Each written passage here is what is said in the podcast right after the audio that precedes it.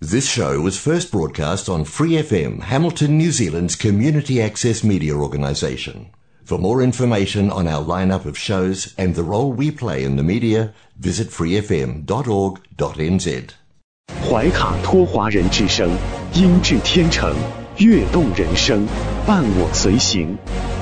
怀卡托华人之声，音质天成，乐动人生，伴我随行。 You are listening to Waikato Chinese Voices.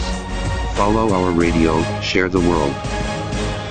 您正在收听的是 FM 八十九点零怀卡托华人之声广播电台节目，我们在新西兰为您播音。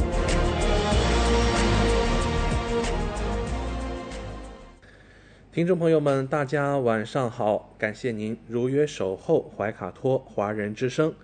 我们的节目正在通过收音机立体声调频 FM 八十九点零和微信公众服务号博雅文创为您并机播出。时间来到了二零二三年二月六日星期一晚上的七点钟。今天是新西兰怀唐一日，也是大家熟知的新西兰国庆日。那在这样一个假期啊，希望您和家人都能度过一段美好的时光。那在今天晚上的节目啊，我们也会做一些轻微的改动。那么从明天周二呢，我们的节目也将恢复正常的播出时刻。好了，那么今晚接下来两个小时的华语播音将由我奥斯卡还有我的搭档小峰轩轩为您共同带来。首先和您见面的栏目是由《中新时报》特约播出的全球新闻纵览，您将会了解到过去二十四小时内发生的世界最新的新闻，我们来共同了解。观点改变生活，动态触手可得。中新时报特约节目《全球新闻纵览》，关注大千世界，传播价值资讯。怀卡托华人之声整点播出。家事、国事、天下事，事事关心。这里聚焦了社会的点点滴滴，最新最快的国内外政治经济动态，尽在每周一的全球新闻纵览。今晚直播间为您播报的主持人是小峰和奥斯卡。首先，我们来关注中国大陆新闻。全国各地举行多彩民俗活动。热热闹闹庆元宵，万象更新，全国备春工从南到北陆续展开，多措并举保粮食产量。全国供销合作社系统全力保障2023年春耕农资供应。针对关于建议将不孕不育治疗纳入免费医疗的提案，国家医保局回应。逐步将辅助生殖技术纳入医保支付范围。新冠病毒去哪儿了？多地疾控表示处于病例散发状态。二零二二年，中国轻工规模以上企业实现营业收入二十四万亿元，同比增长百分之五点四。药品耗材集采开展五年，累计降低药耗费用。超四千亿元。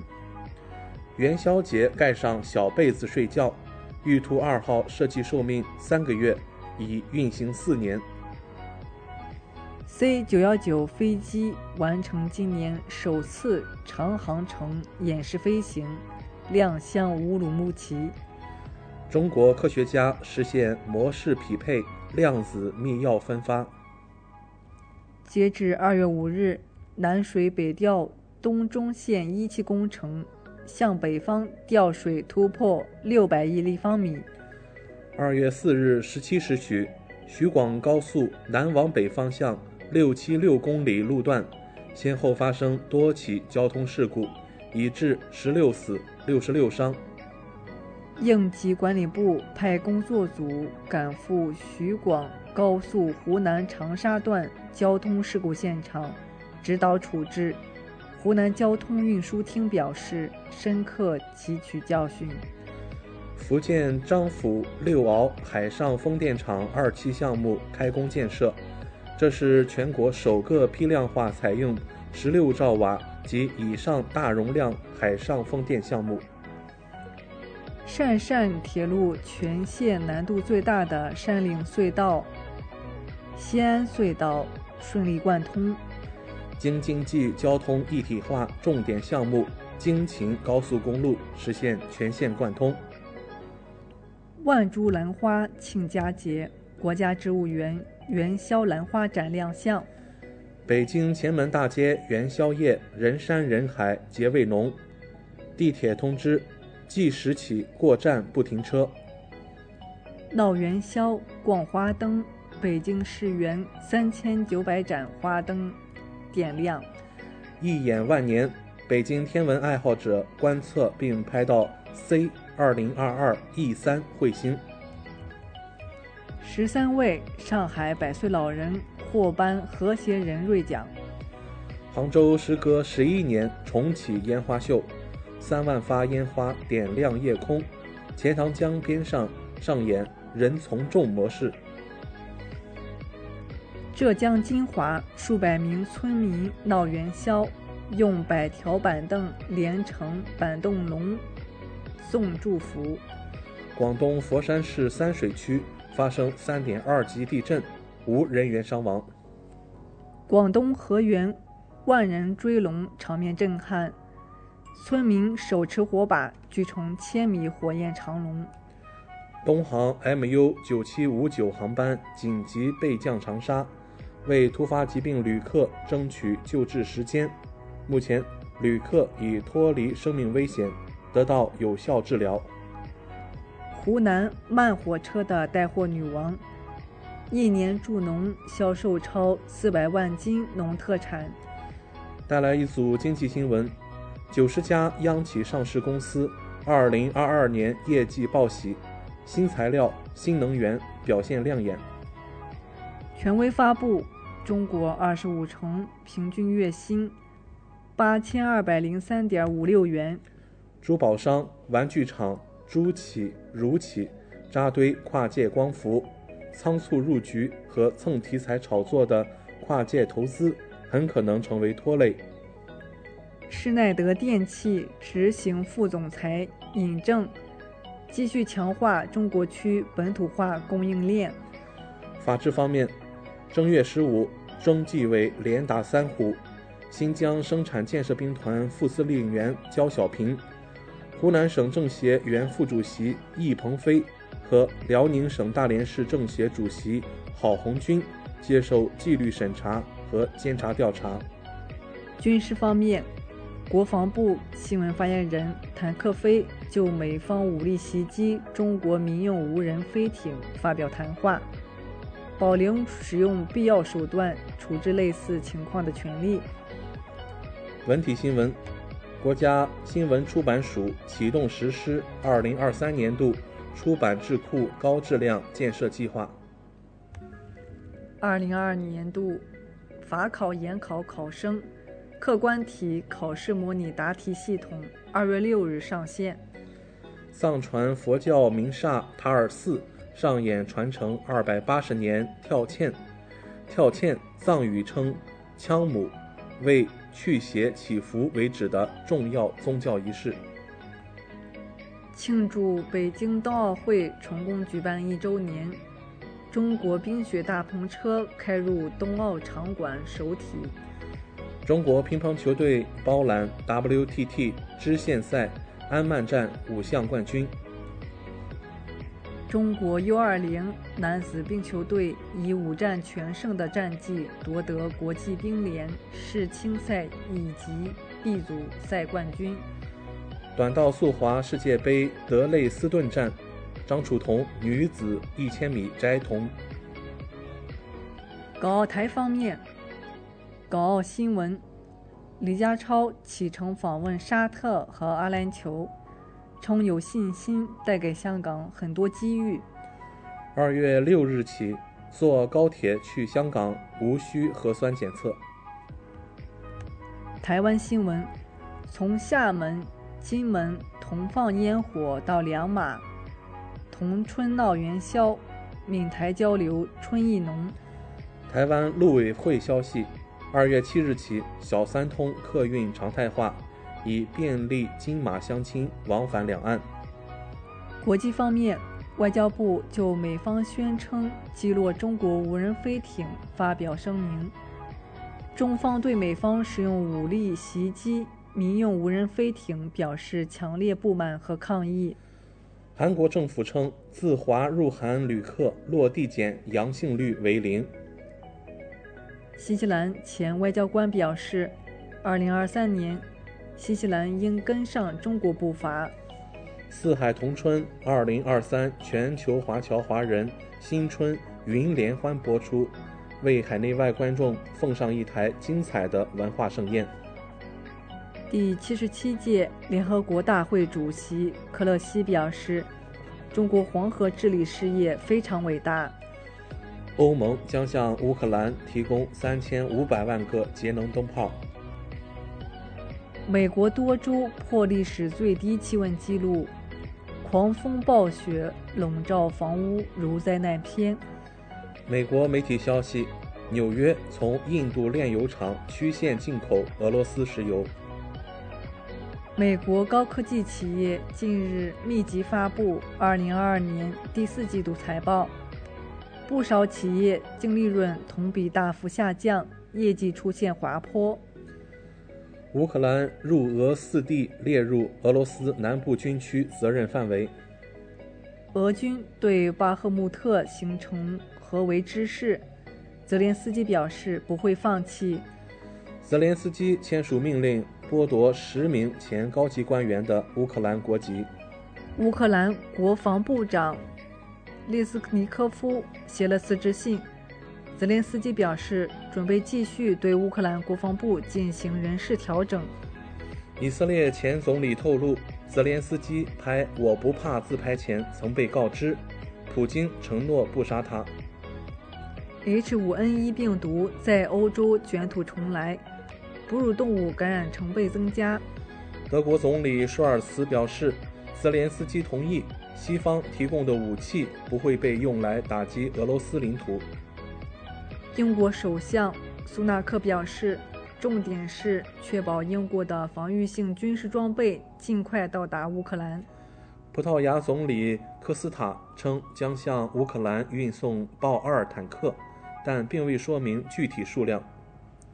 加拿大国防部长阿南德表示，加拿大已向乌克兰运送首辆计划交付的豹二坦克。无视反对，日本东电称需在2030年前排40万吨核污水入海。韩国全罗南道新安郡附近海域发生渔船翻沉事故，12名船员中三人获救，九人失联。巴基斯坦前总统穆沙拉夫因长期患病，在迪拜一家医院去世，终年七十九岁。印度阿萨姆邦发起打击同婚行动，已逮捕两千多人。印度南部发生踩踏事件，造成四人死亡，八人受伤。坦桑尼亚发生一起交通事故，造成十七人死亡，十二人受伤。以上就是今天全球新闻纵览带给您的全部内容。主播小峰和奥斯卡，感谢您的收听。您正在收听的是怀卡托华人之声，调频立体声 FM 八十九点零，这里是新西兰中文广播电台节目。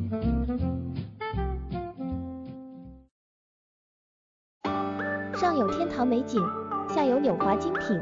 品澳新美味，享时尚生活，纽华特产，生态领先。欢迎进入纽华好物花园，让我们一起种草吧！选全球特产，还看纽华好物。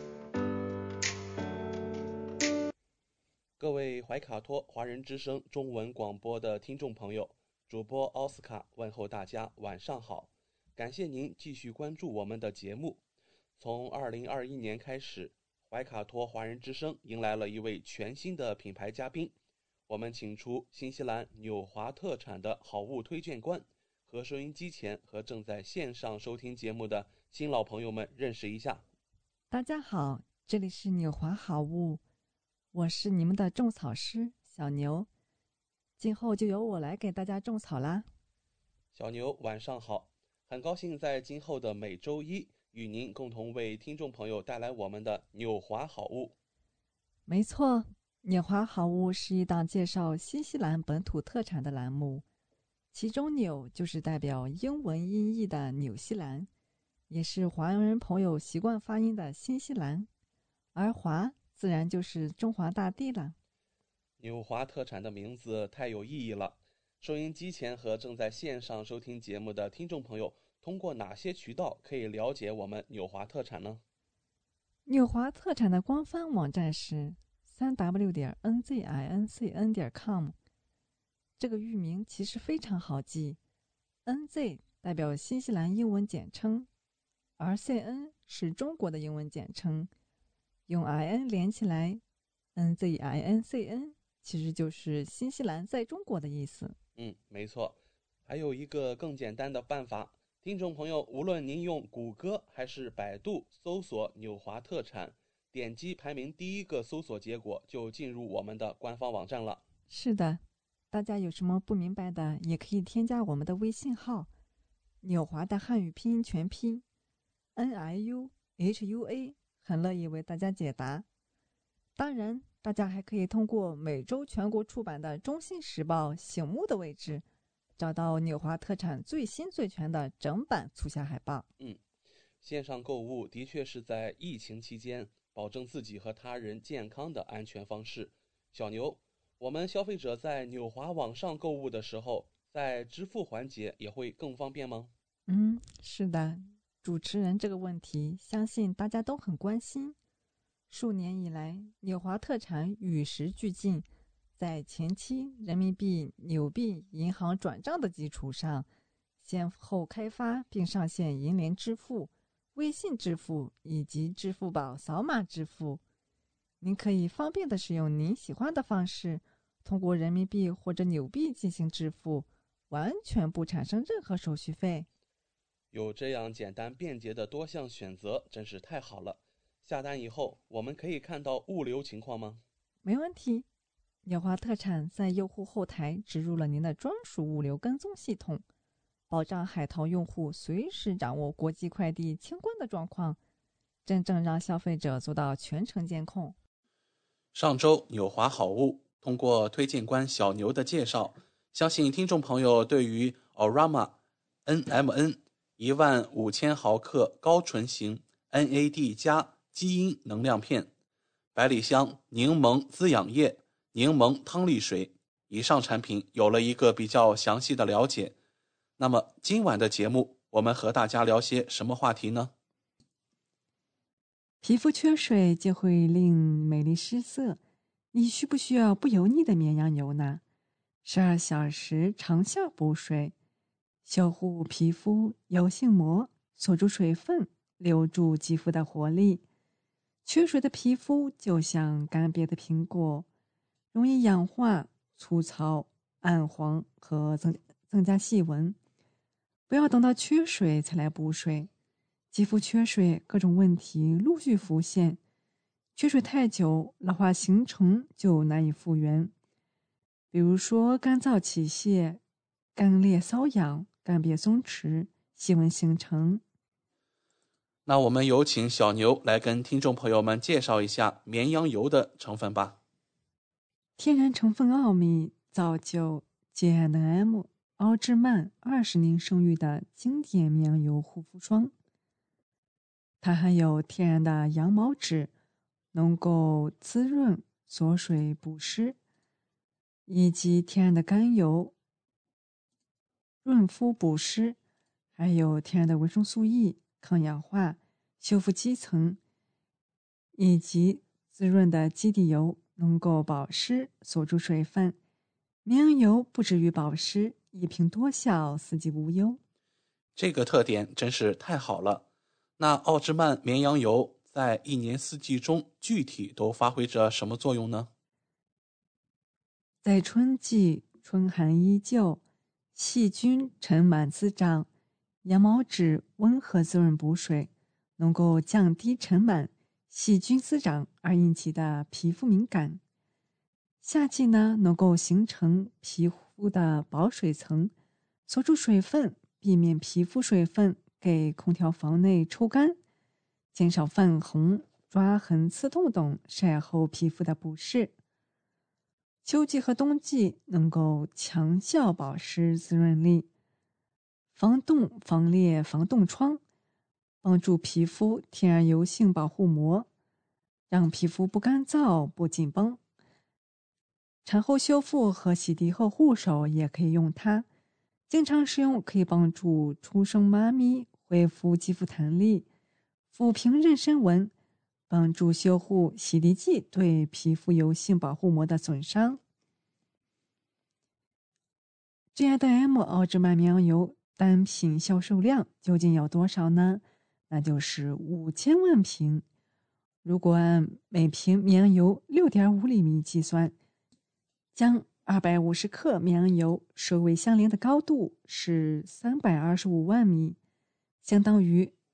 三百六十七座世界屋脊支撑的珠穆朗玛峰，八千八百五十米的高度。现在，让我们来看看绵羊油护肤的奥秘吧。滴滴天然，滴滴珍贵。一百克纯净羊毛脂，大约需要十只绵羊。采集它们的三到五公斤羊毛，就是每只绵羊都要需要三到五公斤的羊毛。这三到五公斤羊毛需要每只羊生长六个月，就是一百八十三天。它采用的是美利诺羊，是澳大利亚的特产。高含量的绵羊油是澳洲草原的天然瑰宝，更纯净、更滋润，亲肤不油。号称羊背上的国家澳大利亚，拥有举世闻名的美利诺绵羊。这种极细柔软的羊毛能生产优质的绵羊油，用于制作宠物护肤产品。在天然护肤越来越得到人们推崇的今天，绵羊油护肤引起越来越多的关注。很多沐浴或者护肤产品都把绵羊油作为主要的功效配方。绵羊油的活性成分能够很好的渗透皮肤。让皮肤滋润光洁、富有弹性，是保持肌肤健康的天然奥秘之一。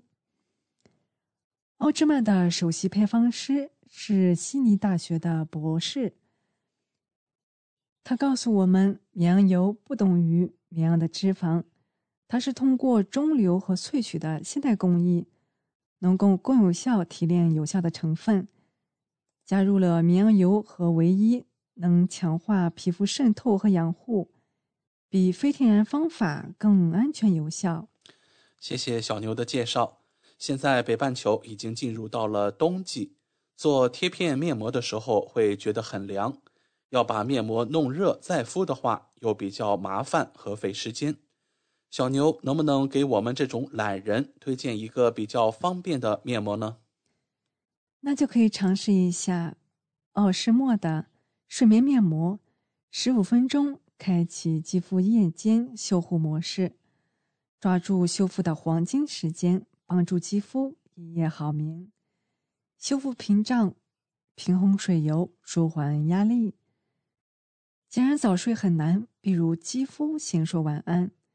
让我们来看看我们的奥诗墨小小陀螺的简单的使用方法。首先是睡前需要深层清洁肌肤，擦干脸部的水分，取适量产品涂抹于面部和颈部，用面膜刷均匀刷开，静待十五分钟。进入擦拭，清水洗净剩余面膜后，按平时的护肤流程做就可以啦。建议每周使用一到两次，肌肤状态不好时可适当增加使用的次数。你的肌肤是不是也经常干燥脱皮、出油冒痘呢？还有泛红敏感这些问题，就代表你的肌肤屏障受损、水油失衡了。那什么是屏障受损呢？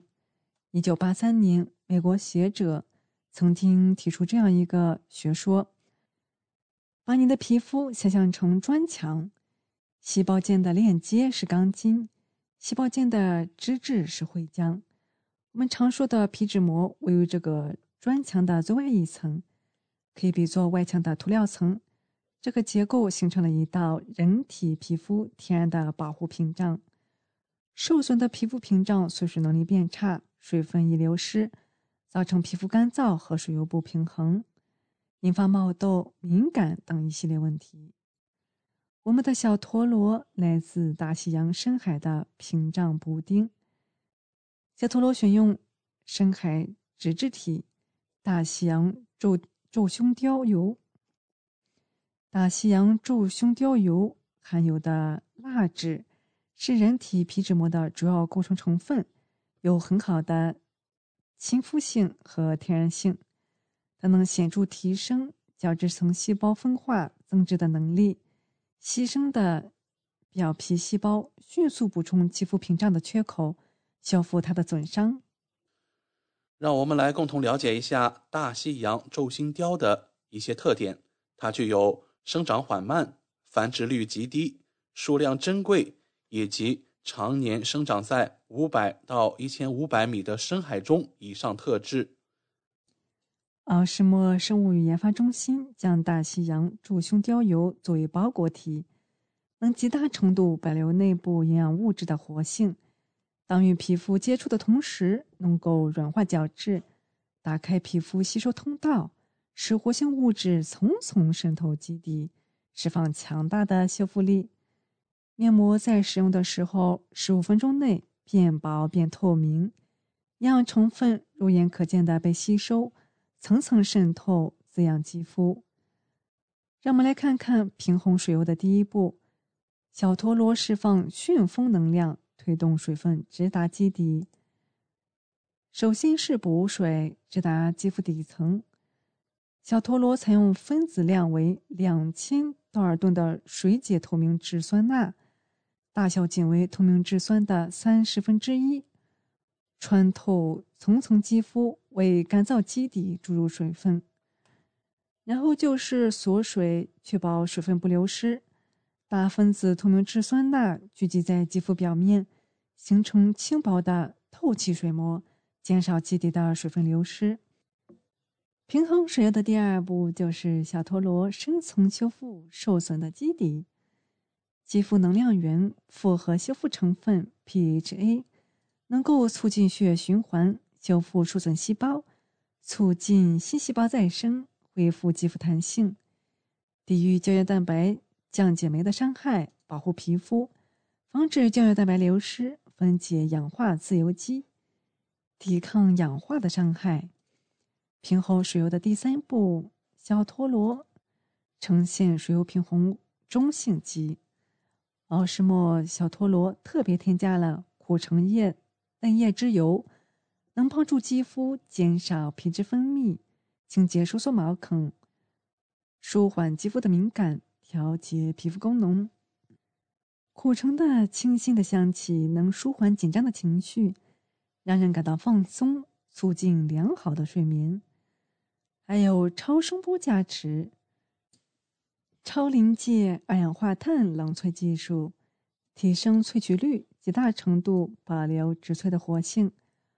奥什莫生物实验室研究表明，超声波形成的超声场可以强化萃取过程，提升萃取效率，减少对萃取物的降解作用。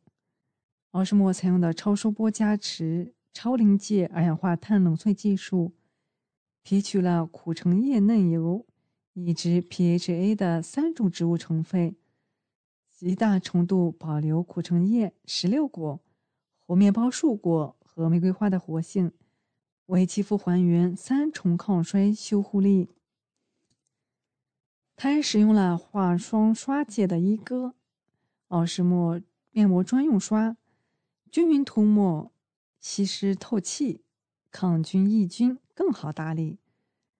有着人体工学握柄，握住就不想松手。设计符合人体工学，握感舒适，重量适中，防滑耐摔，涂抹均匀，减少浪费，吸附放置还更方便收纳。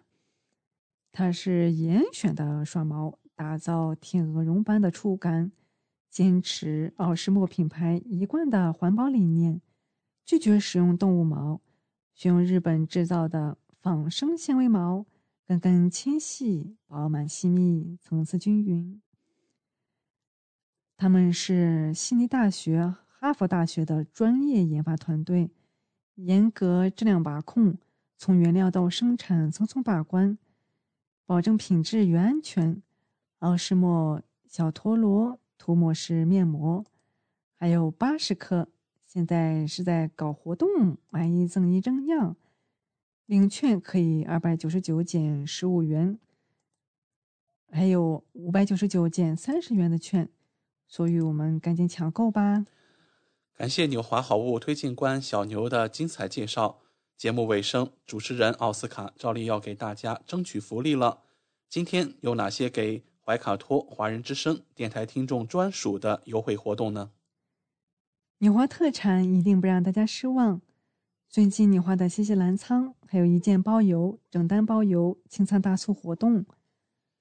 首先，只要您在纽华特产网站注册自己的账号，系统将会直升一级 VIP 账号，不需要通过任何前期购买加购，就可以直接看到比注册前更优惠的实体价格。同时，您购买的数量越多，会员体系升级的越高，后台看到的价格体系就会更好，真正让利于消费者。尤其现在疫情期间，政府鼓励大家没必要不外出，因此年华特产希望通过这种方式，鼓励大家在线上消费的行为，减少病毒传播的机会。怀卡托华人之声的专属福利来啦！如果还想更多的了解我们的好物，听众朋友可以添加微信客服“纽华”的汉语拼音全拼 “n i u h u a” 联系我们。一周内添加我们微信客服的听众，只要备注“奥诗墨”，就可以领取二十元的优惠券哦。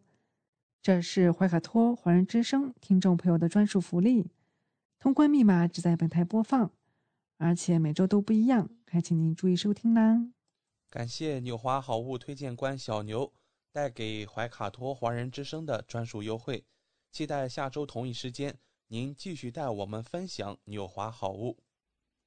请各位听众朋友别忘了谷歌和百度搜索排名第一的纽华特产，或者可以随时添加我们的微信客服“纽华的汉语拼音全拼”，就可以看到我推荐的超多好物啦！谢谢大家。谢谢小牛做客怀卡托华人之声，纽华特产立足澳新本地，为世界各地消费者与生产公司之间打造了流畅的沟通渠道，避免不必要的中间商，厂家直接供货，一手货源保证。纽华特产现已具备澳大利亚、新西兰、德国、香港、韩国、泰国、英国七地大型仓储仓库。与知名品牌商联手合作，涵盖千余种保健、强身、养生等特产品，丰富了海内外客户的选择，成为广大代购和电商首选平台之一。请大家每周一晚七点十分锁定怀卡托华人之声，我们和纽华好物推荐官小牛在这里不见不散。上有天堂美景，下有纽华精品。品澳新美味，享时尚生活，纽华特产，生态领先。欢迎进入纽华好物花园，让我们一起种草吧！选全球特产，还看纽华好物。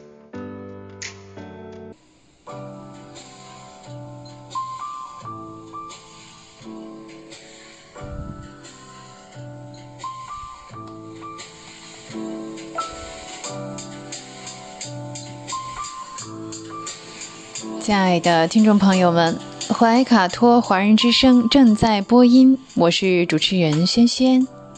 又到了今天读书这个小栏目的时间，每期与您分享值得阅读的好书好文，平淡质朴，娓娓道来，让大家在繁忙的工作生活之余，来一点文化加餐。好，在今天的栏目当中呢，我们要打开这样一本书，叫做《冬牧场》。哎，在遥远的南半球啊，呃，听众朋友们应该是享受着温暖的季节，但是在北半球呢，真的是进入到了冬季啊，而且是我们将迎来一年当中最冷的一个月了。《冬牧场》这本书呢，作者是李娟，由新兴出版社出版，呃，它是在二零一八年的一本书哈。李娟呢是当代作家，一九七九年出生于新疆生产建设兵团，后来呢在家乡四川上学，高中毕业之后呢到了阿勒泰，跟着母亲做裁缝，在呃牧区开小铺子卖点东西呀，也跟着牧民们辗转于牧场之间，这让他有了得天独厚的经历啊。此后呢，他走向了更广阔的天地，来到了乌鲁木齐，甚至还在那里做过流水线的工人。他已经出版过像《九篇雪》《我的阿勒泰》《阿勒泰的角落》《走夜路，请放声歌唱》等等这些散文集，获得了鲁迅文学奖、人民文学奖以及朱自清散文奖等等。要说起《冬牧场》，这是李娟的一篇长篇的纪实散文。嗯，其实最早的出版呢，嗯，不是在二零一八年，它是首次出版是在二零一二年。这本散文集呢，记述了李娟跟新疆哈萨克牧民一家呢，呃，深入这个他们的冬牧场生活的经历。作品中呢，处处洋溢着生活的气息，当然也呈现着少数民族地区，特别是游牧民族生活的艰辛和劳顿，也表现出了他们的个性当中的淳朴、坚强和真诚。二零一零年的冬天呢，李娟就跟随哈萨克的牧民叫驹马，哎，这一家人就启程了，一路向南迁徙。最后呢，驻扎到了渺无人烟的一个地窝子里面啊。那呃，牧民的生活虽然是单调啊，也是比较辛苦的，可是，在李娟看来呢，还真是透着一些美好。比方说呢，羊群啊，晚归的夜晚，女人呢冒着大雪爬上沙丘，等着羊群归来。归来的男主人驹麻呢，嗯，他的身影显得格外的宽厚。一路走来，冬季草原的荒丘大雪，明月犬吠，让晚归的牧人那颗闲着的心呢，呃，慢慢的就沉静下来。其实呢，冬季牧场并不像我们想的那么单调和安静啊，冬季牧场也是忙碌的。嗯，李娟在牧场呢，往往是一连几个星期，呃，几个周呀，都不会看到一个人从这里路过。当然喽，我们说电视啊、电话都是不通的，嗯，但是呢，我们可以听广播节目。有时候呢，远远看到有一个人啊，哎呀，隐隐约约这样走过来，其实是个素不相识的人，但是呢，也是极为欣喜的。牧民呢，就会邀请这个过路人啊，捎点东西给朋友。在他们眼中啊，这是特别平常的事情，哇，人和人之间的这个诚信哈，就是这么容易建立起来，即便不认识也不妨碍，请进了账房里啊，嗯，喝碗茶，然后坐下来吃肉，哎，就是朋友了。李娟在牧民家的一整个冬天。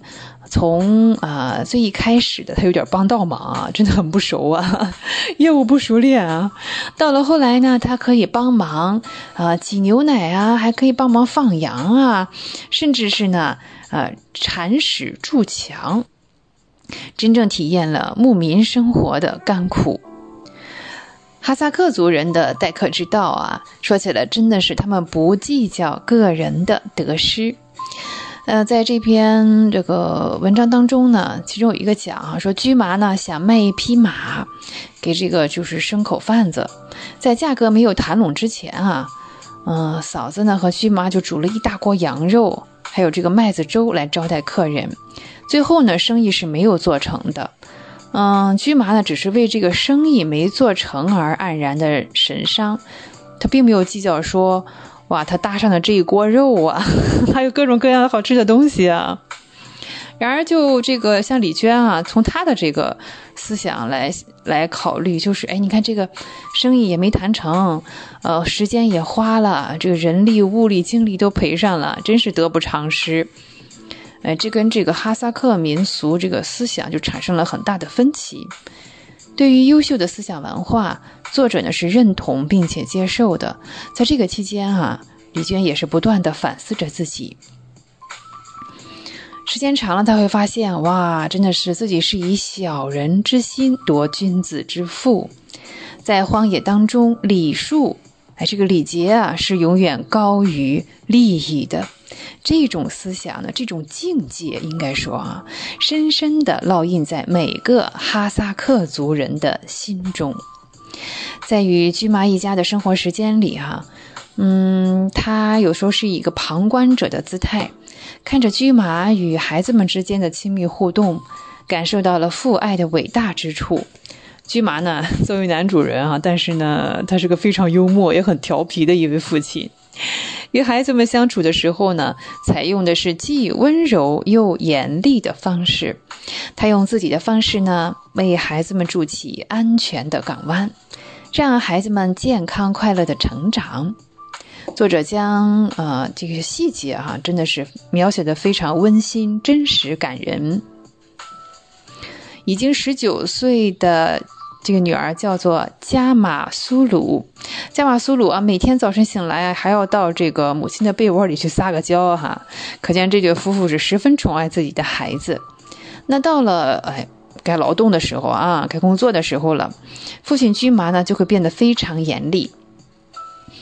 这一张一弛，哎，让作者对父爱啊有了新的认识。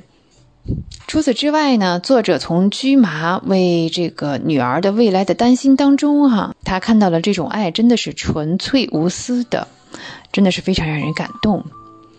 啊，东牧场所写的生活，所写的人物都是真实存在的，那他所带来的这种思想和境界。以及所写到的感情，更是人民群众、黎民百姓的欢乐、憧憬、痛苦、追求。特别是散文当中啊，所运用的语言，也是牧民嘴中对生动活泼、接地气的语言啊。这一切呢，都是生活化的，啊，非常浓郁的，让人能够在其中沉醉的感觉，真的是原汁原味。李娟呢，目之所及都是最具有西部特色的，像沙漠啊、草原啊这样的风景。所描写的呢，也是最具有牧民特色的日常生活，像放牧啊、放牛、放羊啊。那那吃饭呢，还有这个宰杀牛羊啊，在地窝子里生活，还要忍受这个寒冬劳顿之苦。所展现的呢，是哈萨克牧民的。我们刚才讲啊，这种善良和坚韧，是一种强大的生命力啊，是几百年来世世代代传承下来。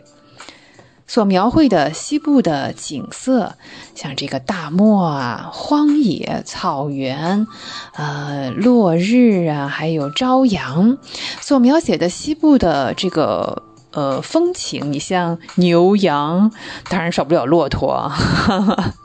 以及牛羊的便便，呃，还有这个好吃的奶疙瘩哈。嗯，他所运用的是牧民独特的汉化的口头语言，非常简短的语言当中啊，嗯，经常让人感到啊，让人会心一笑这样的幽默。啊，西部风情的特色呢，深深的根植于西部人民的生活、性格、文化和语言当中。作者在行文中啊，看起来是不露痕迹的，但是作为读者，我们几乎是啊，已经感受到了身临其境的感受到了西部的生活。啊，虽然呢，我们并没有接到什么暗示，也没有什么指点让我们要这样想，哎，自然而然的，我们也进入了这样一个境界。李娟呢，她依靠她个人哈对游牧生活多年的这个向往和体验。真的像一部摄像机一样，客观真实的，呃，记录下了真实事件和人物的以及外在的言行。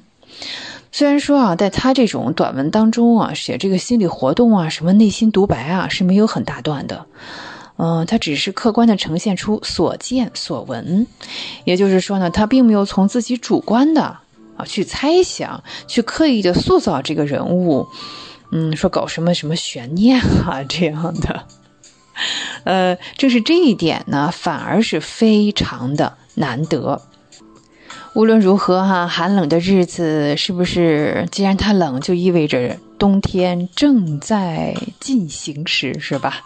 哎，是现在进行时，也就是说呢，它正在过去哦。啊，我们生活的四季的正常运转之中啊，嗯，其实寒冷啊，不是什么天灾，也不是晴天霹雳，也不是没有尽头的黑暗，它是这个行星的这个星球的一部分啊，也是万物已经接受的自然规则。像鸟儿远走高飞，还有呢，虫蛹深眠大地。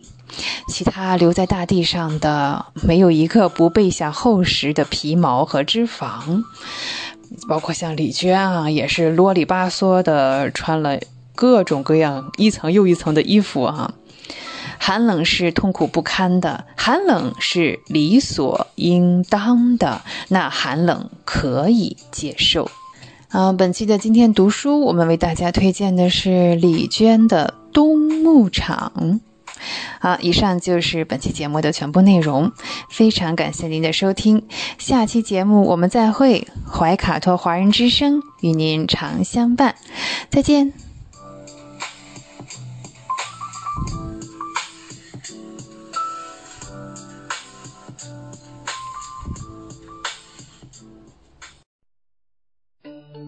知音、知心、知天下，同行、同心、同精彩。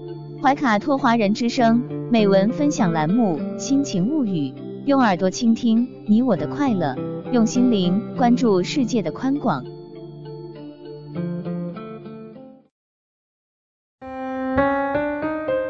晚上好，欢迎打开今天的《人民日报》夜读。今天和你分享让生活越来越充实的六种方式。第一，作息规律。规律的作息方式能影响一个人的生活状态。如果白天很劳累，晚上能及时休息，保持充足睡眠的话，第二天醒来，拉开窗帘，沐浴在清晨的阳光里，就又会感觉到世界全新而美好的样子。带着这份愉悦的心情去工作，自然也会更高效。第二，开放心态。经常有人把开放的心态和年龄挂钩。觉得是因为年龄大，接受新事物的能力才开始变差，但实际上，一个人真正衰老的原因是丧失了对新事物的好奇心。不要总是对新事物怀有偏见，因为你拒绝的可能是通往新生活的一扇门。打开眼界，才能改变认知。第三，找到热爱。很多人之所以能越活越优秀，是因为内心保有热情。对于生活而言，热爱无疑是强有力的助推器，它会赋予你能量，促使你不断探寻生命的更多可能性。心有热爱，眼中自有光芒。去找到你所热爱的事，并为之全力以赴，便能活成自己喜欢的样子。第四，不断学习。永远不要停止学习，因为生活永远不会停止教学。学习对一个人的重要性，不只在于习得新知识，更在于能帮助我们保持思考的习惯，修正对世界的认知，对自我的了解，继而不断成长。让学习成为一种习惯，你所收获的将会是应对生活的底气和智慧。第五，发掘兴趣。经常听到有人感慨，业余时间不想浪费，却又不知道可以做点什么。对此，我们要明白，兴趣并不是一开始就能拥有的，它需要你一步步去探索。所以，迈出第一步至关重要。可以试着学一门乐器，练一项手艺，也可以去集集邮、插插花，学会享受兴趣带来的快乐，让性情得到陶冶和升华。生活自会变得与众不同，充满滋味。第六，学会生活。再忙都别忘了好好生活，做好手上的每一件小事，学会关心和理解身边的每一个人，用心欣赏每一道风景。这些组合起来，其实就是你离幸福最近的距离。学会生活，才能不辜负生命中一切美好的相遇和相伴。好了，以上就是今天阅读的全部内容，感谢您的收听。想收听更多阅读文章，请下载人民日报客户端。祝你好梦，晚安。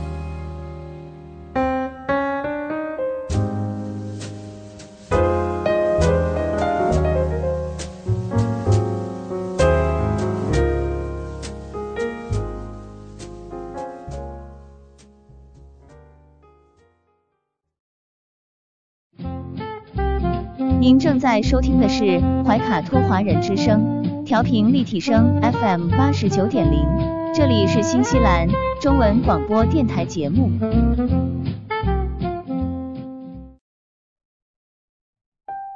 光影随行，戏如人生。怀卡托华人之声中文广播带给您精彩经典的影视剧和纪录片分享，让我们与您展开一段胶片之旅。共同陶醉于光影世界。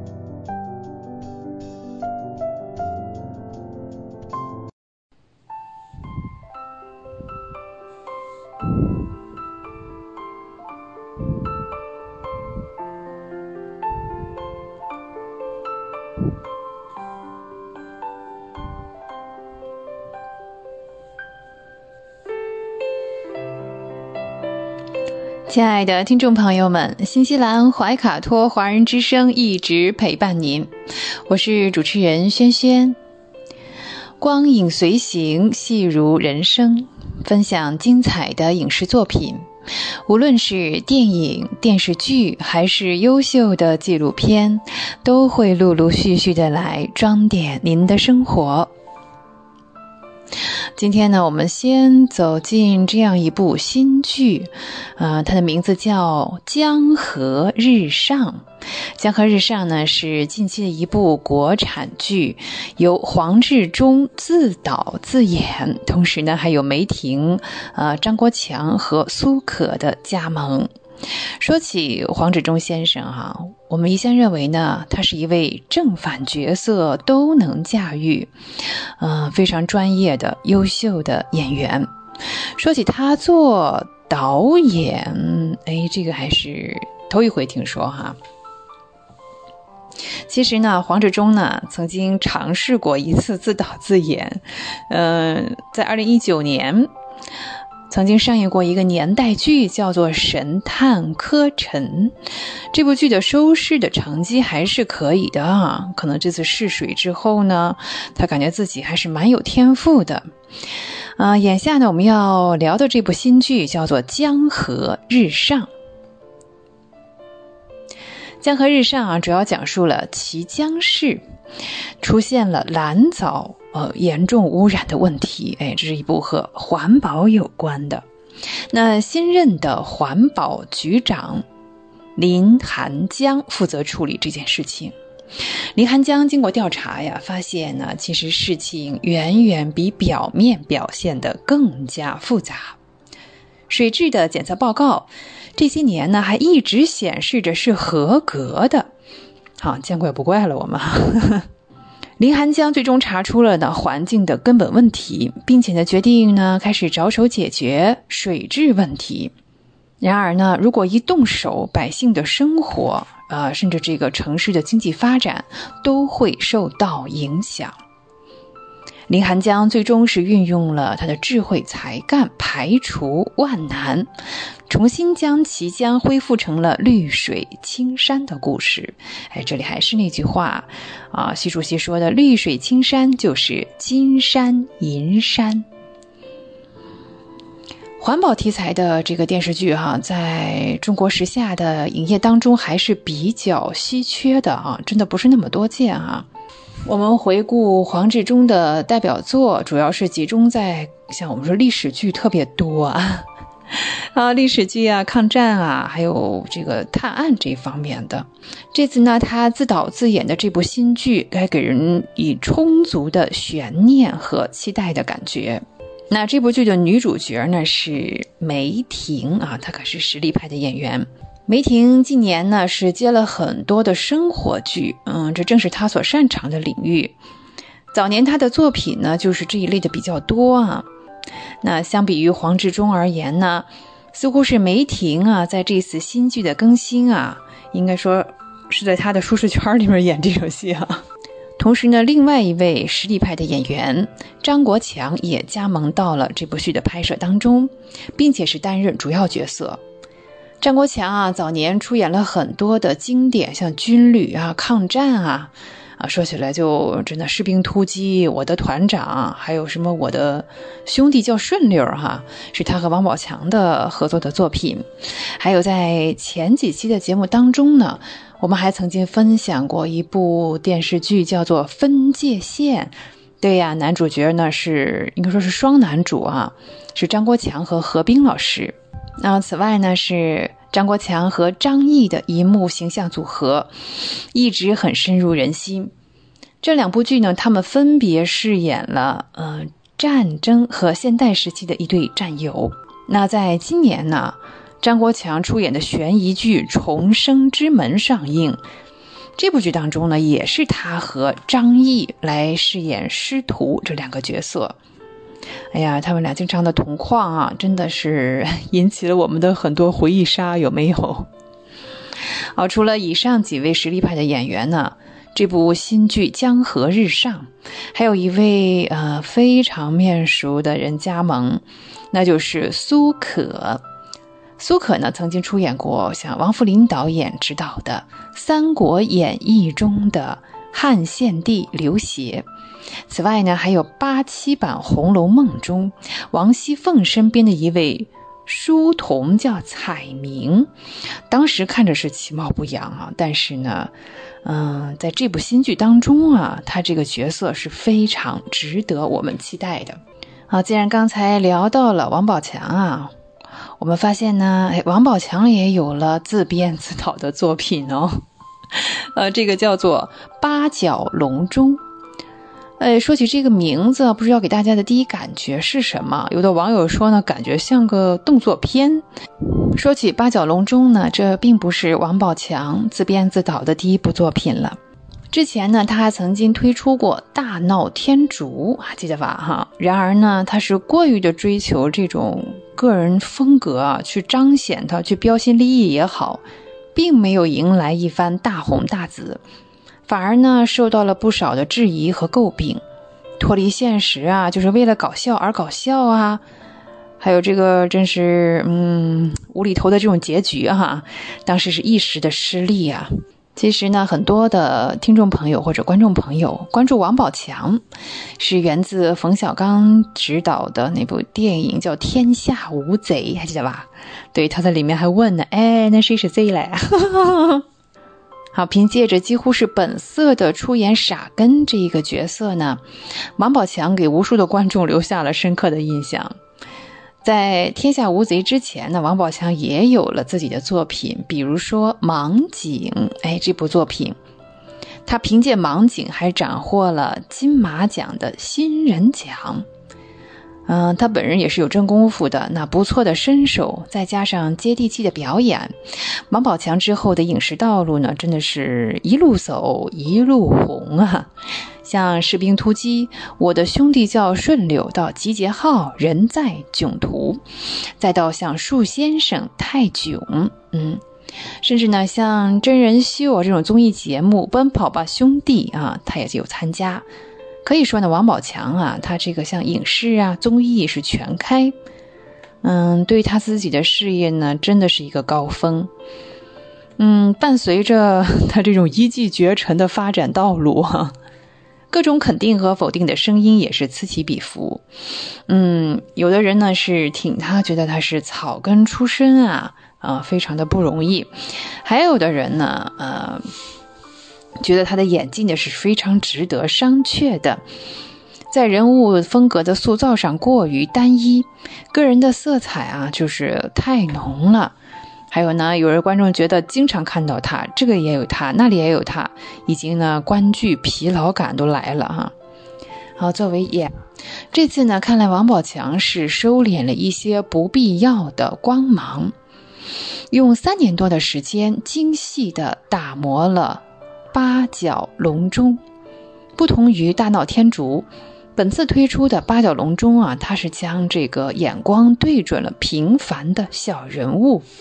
讲述了沙场老板身份的男主角，帮助一群孩子重拾生活的信心，重燃奋斗的热火，用一份善意的谎言，编织出一幅幅啊是未来的希望的美好的画卷。应该说呢，八角笼中这个故事呢，其实是非常感人，也很励志的，可能是。也很像这个王宝强本人的经历哈，繁华过后见真纯呐，这样一番体验啊。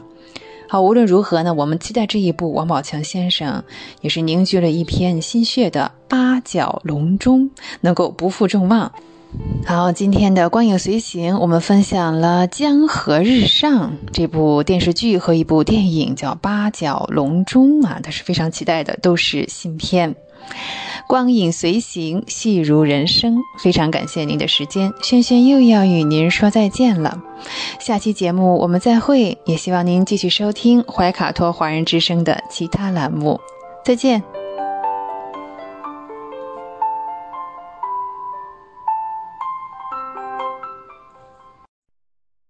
在我们的文化语境里啊，母爱可以用很多褒义的修饰词来形容，比如无私啦、圣洁啦、温馨的港湾啦等等。我们也会用母慈子孝来形容一家人和谐的相处氛围，但这种修饰是否是绝对的呢？今天我们这期节目的讲述者哈哈姐啊，她出生在南方的一个小村庄里。哈哈姐自幼家境贫寒，父亲嗜赌，在哈哈姐的记忆里，父亲没有承担过多少养家的责任，母亲成为了家里的支柱。从哈哈姐记事开始，她的母亲事必躬亲，含辛茹苦，对一家人的照顾完全可以用尽心尽力来形容。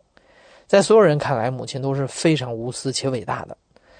但是即使这样，哈哈姐从小就感觉好像有哪些地方不对劲儿，在她的头上似乎总有一块无形的天花板压抑着她，影响着她生活的方方面面。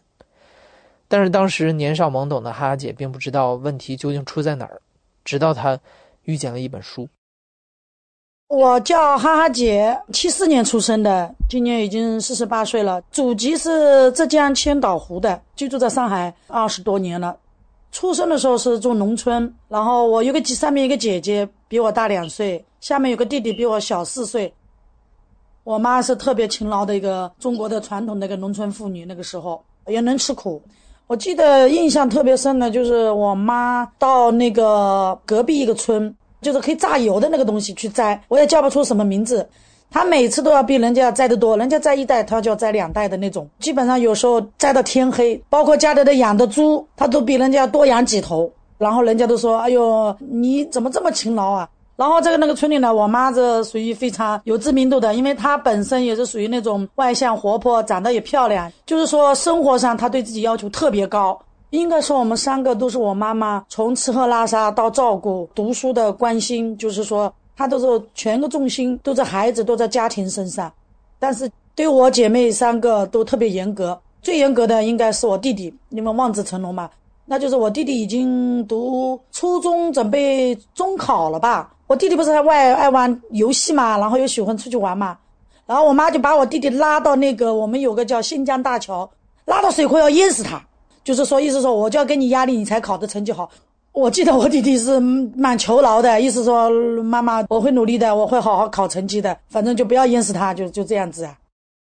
我姐小时候从小给他逗，然后我姐爱出去跟人家玩。我因为我妈从小是打人的，我妈回来有时候就会打我姐。我妈打人蛮狠的，最喜欢说的一句话，在我姐身上，我应该在肚子里头就弄死你。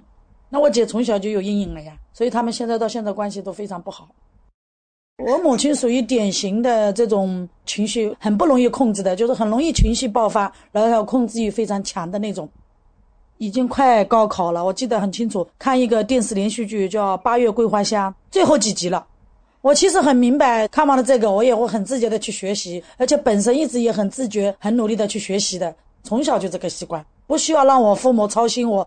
我这拼死拼活努力，成绩都不好的那种人，我妈本来就知道的呀，只是觉得我这几集看完了我就心安，然后我妈就不让我看，火的不得了，她就拿我的头撞墙，拼命的往墙上撞，记得很清楚。她说：“你要看是吧？你看我要撞死你，你看我就撞死你，你看我就撞死你。”我是我妈怎么打我，我是不动的，哭得死去活来，当时很恨呀，很难过呀，我就不记仇啊，睡了个晚上，第二天就好了，照样开开心心的，该干嘛干嘛，哎，妈前妈后的，交的亲的不得了。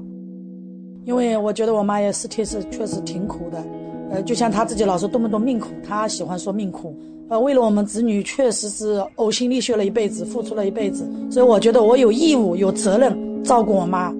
我姐不做事，喜欢外面玩。我家务事都是我来，我帮我爸爸洗衣服，帮我妈妈洗衣服，会烧饭，会做家务。我印象就是没有抱怨。首先，我的衣服都是我妈给我姐买，我姐不穿的就给我穿，我没有怨言的。然后吃的，我妈烧什么我吃什么，我听话。我妈说东我不西，我妈说南我就不北的。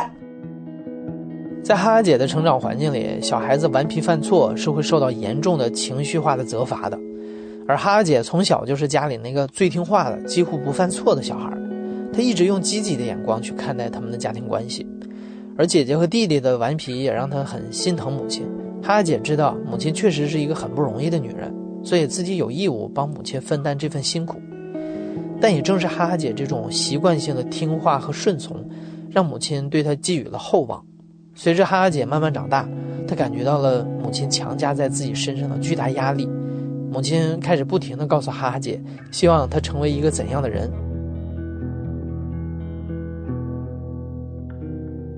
因为我从小懂事嘛，我的母亲把希望越后面越来越大之后，我就觉得我妈把她一生没有完成的希望都希望在我身上。一个是读书，高考之后，然后我妈又让我跟我隔壁的一个不算是发小吧，反正邻居，她说让我陪她女儿一起到北京读了个成人大专。隔壁的邻居，他学的是财务，因为他们几个姐姐哥哥都是银行里做的，爸爸也是银行里做的。他说学财务以后小姑娘好找工作，他就一定要我选这个专业。当时我报的营销，第二个是法律，我妈又没有概念，她说不行，一定要学这个专业，学财务。反正这句话，永远你就是再反抗再怎么样，总归他是对的，他说了算。那个时候我们家亏损，做生意已经亏损的很厉害了，借钱就让你读书，一心一意想把你培养成凤。反正就是我妈对我的期待，那是超乎想象的。我是九七年七月份毕业的，其实我是不喜欢老家的，我甚至从来都真的不太想回去。没有任何关系，没有任何资源，家里条件也不好。然后我妈意思说让我考那个税呃税务局，那几年刚好要对外招一些考税务局的，我没考上，她也没办法了，我就再到汕头打工了呀。大概半年一年不到的时间，我就到深圳了。那个在深圳我做销售了。九七年，我姐可能到上海来了。九八年就跟我姐夫结婚了，在上海了。我妈一直在上海，她很喜欢上海，她想待在上海。妈意思说，年纪大了要谈恋爱了，做销售不稳定的，经常打电话。她说你一定要到上海来，首先你得找工作，找老公。语气狠狠的呀，我妈本来就喜欢威胁的呀，就是发狠话了嘛。她说你不来上海找老公，脱离母女关系。这句话我一直记在脑子里。那当时是很难过呀。我就说，我在这里已经有一定的社会关系了，然后业务也在做了。本身我就喜欢做销售的。那个时候我在广东有一段有可能发展成恋爱的，有一个这个事实在里面。我那个时候就觉得那个男的其实蛮有素养的，我也不瞒你讲，他的一天天给我写一封情书的，其实蛮有文采的。人长得丑，加上我妈也反对，所以也就不了了之了嘛。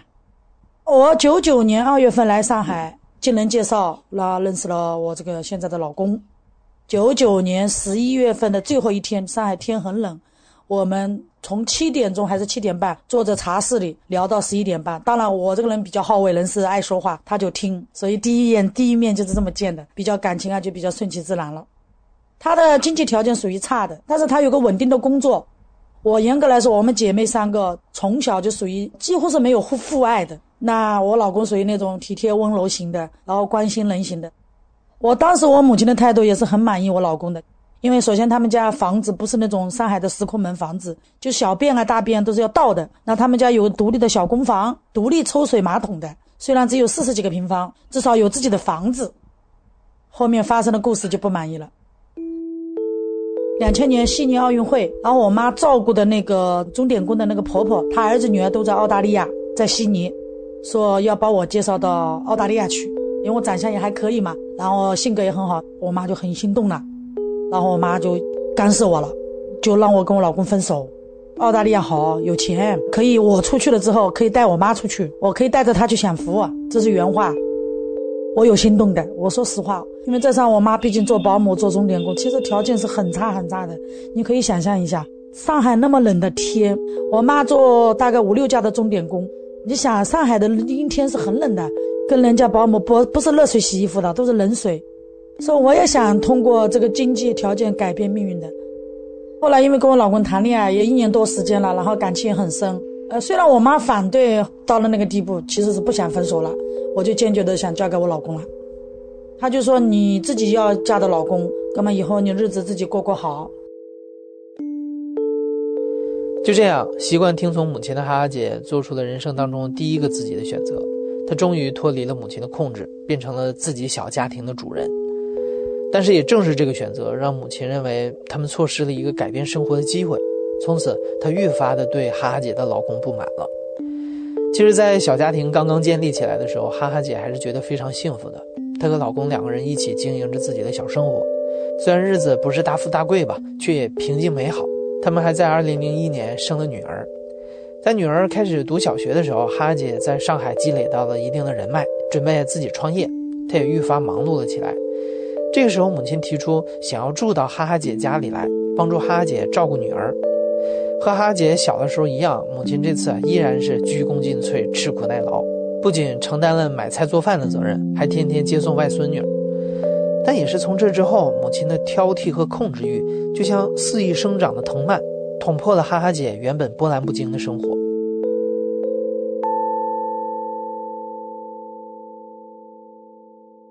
逢年过节，就是我姐、我弟弟吃饭什么的，都是我妈烧，然后呢，厨房里弄得一塌糊涂。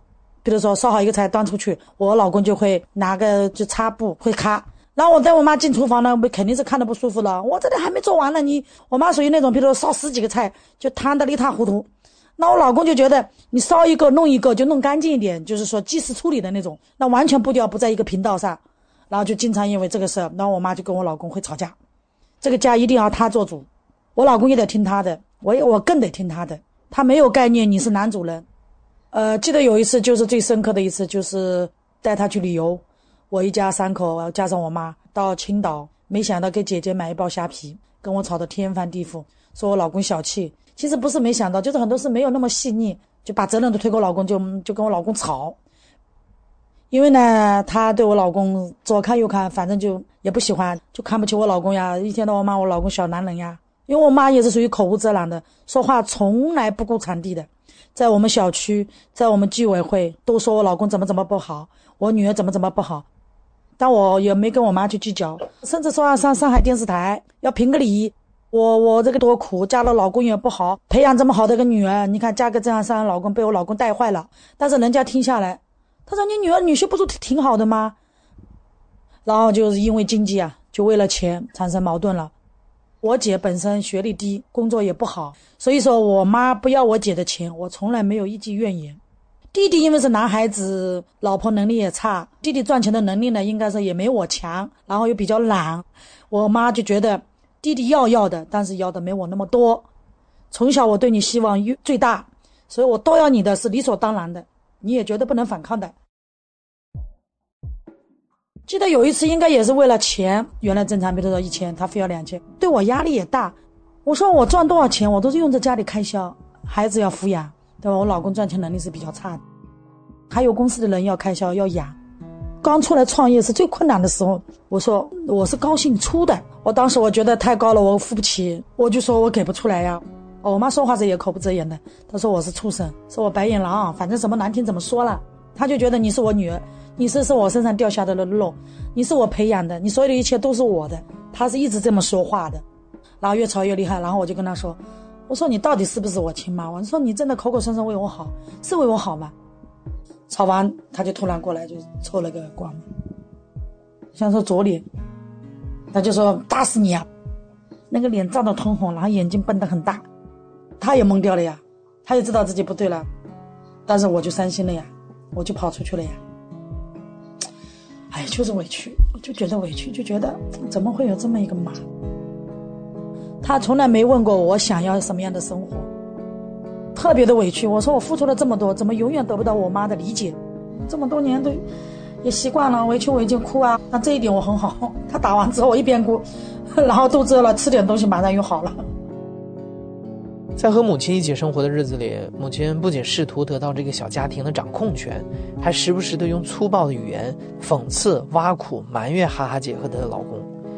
这样一地鸡毛的生活，逐渐让哈哈姐感到窒息。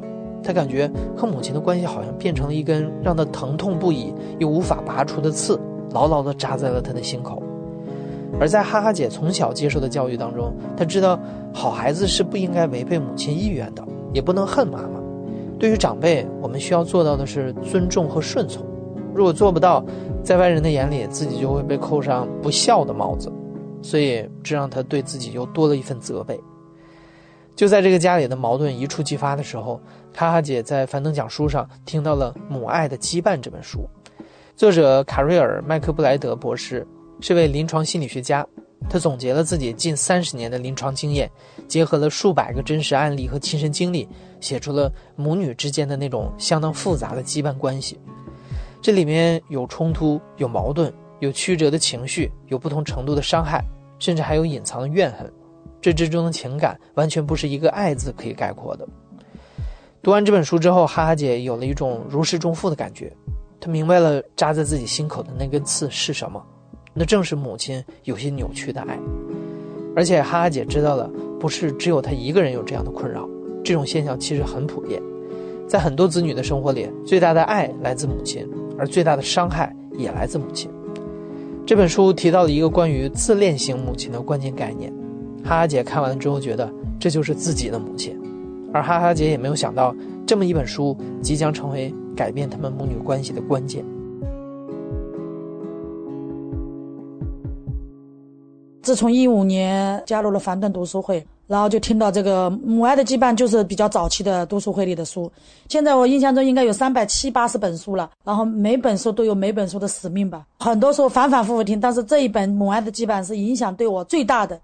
听到他这本书，我就越听越觉得，我们这个家庭就典型的自恋型母亲，就是这里面的情节啊、理论啊，都是非常吻合、非常契合的。比如说这个人群当中，以他一焦点。然后他以以他为核心，他的思路你得听他的，你家里全部要围着他转，都很典型。控制我姐，控制我。当然我是身上，因为毕竟他一直对我希望很大嘛。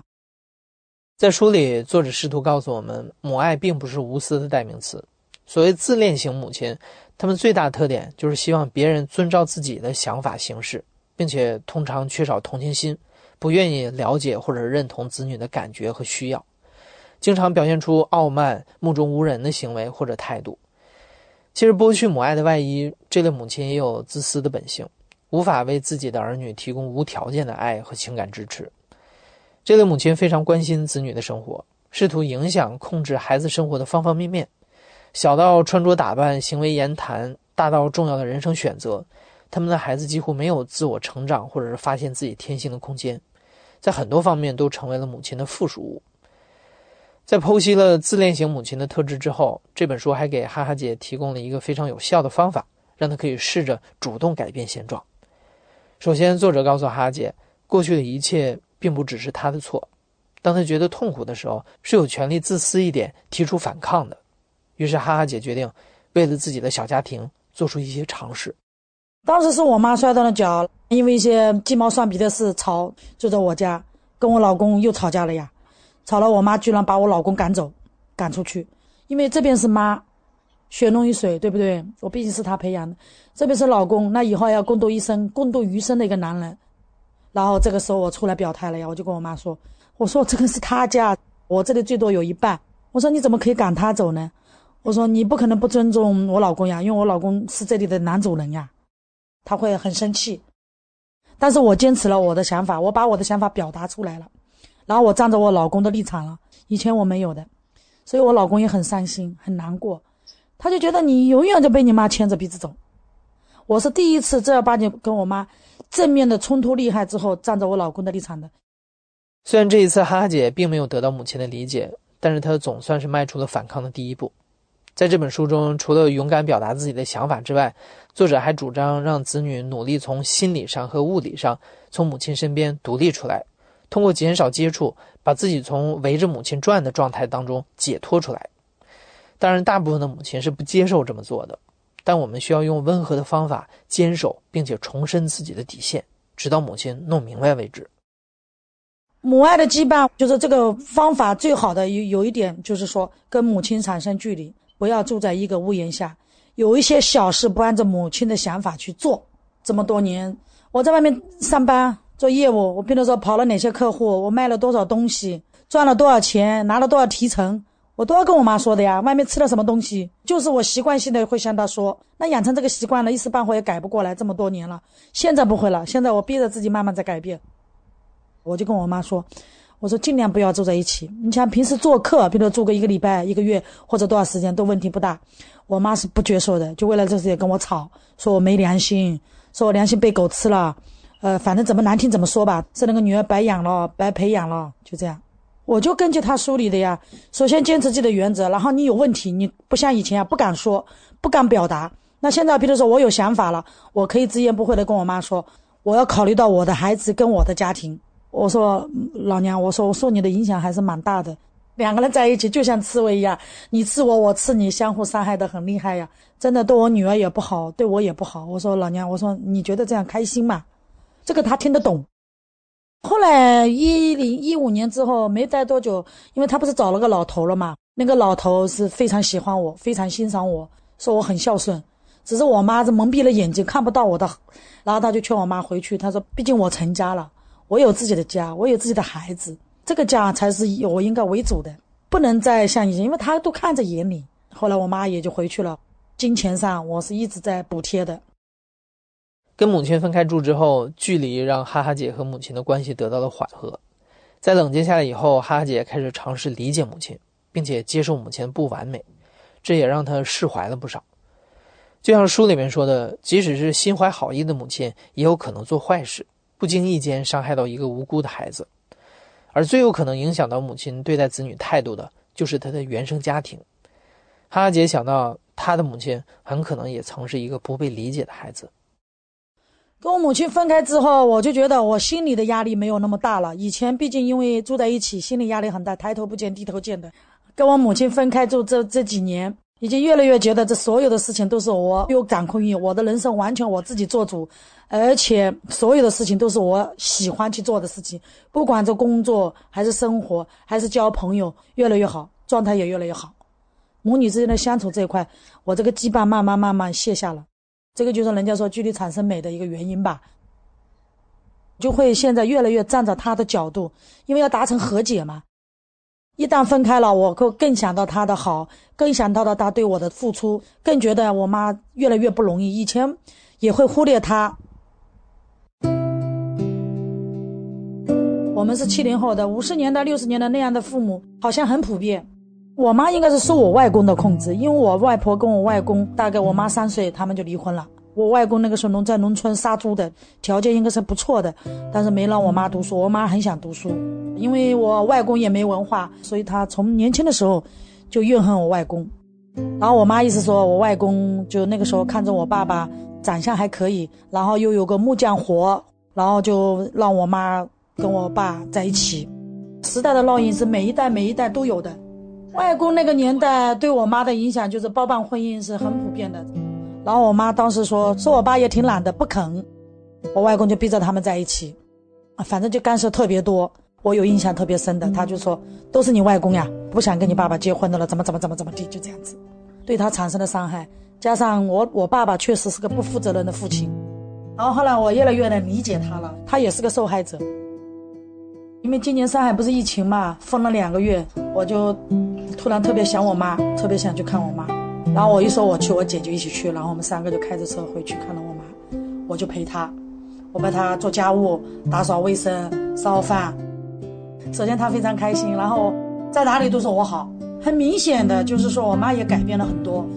她说话没有像以前那么的，就是说一定要怎么样怎么样，会问你你最近好不好啦，或者跟我老公的关系好不好啦，笑容也更多了。家长的行为模式会通过耳濡目染传给下一代。我们的父母很多又来自于一个遭受过剥夺的时代，他们在成长的过程当中，内心里留下来的隐而未查的创伤，会让他们不自觉地在孩子身上寻找补偿，于是扭曲的爱就这样成为一种痛苦的遗产，代代相传。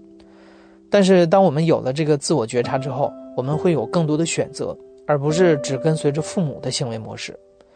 在读了这本书之后，哈哈姐意识到自己不能再让女儿承受这种痛苦了。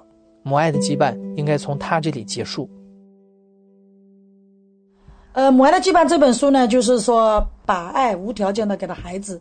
像我们这个父母，他说等于对儿女是有条件的，那我对我女儿是完全无条件付出的。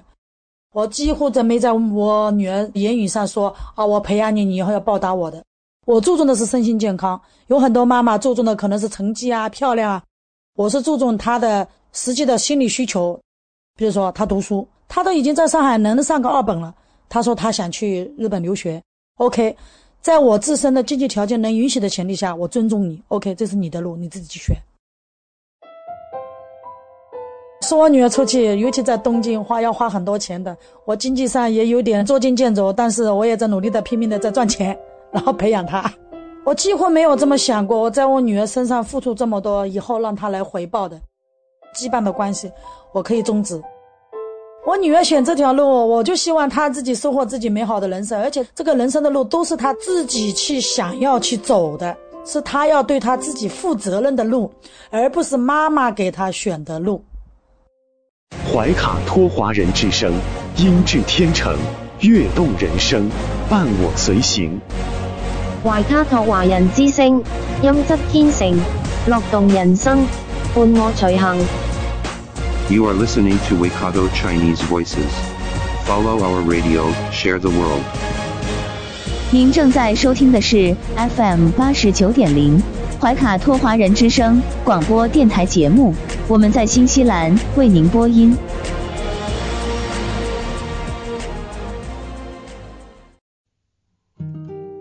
感受东方文化，体验汉语魅力。怀卡托华人之声电台主播轩轩主持，中文了不得，让您足不出户，感受地道中文，轻松学汉语，快乐中国行。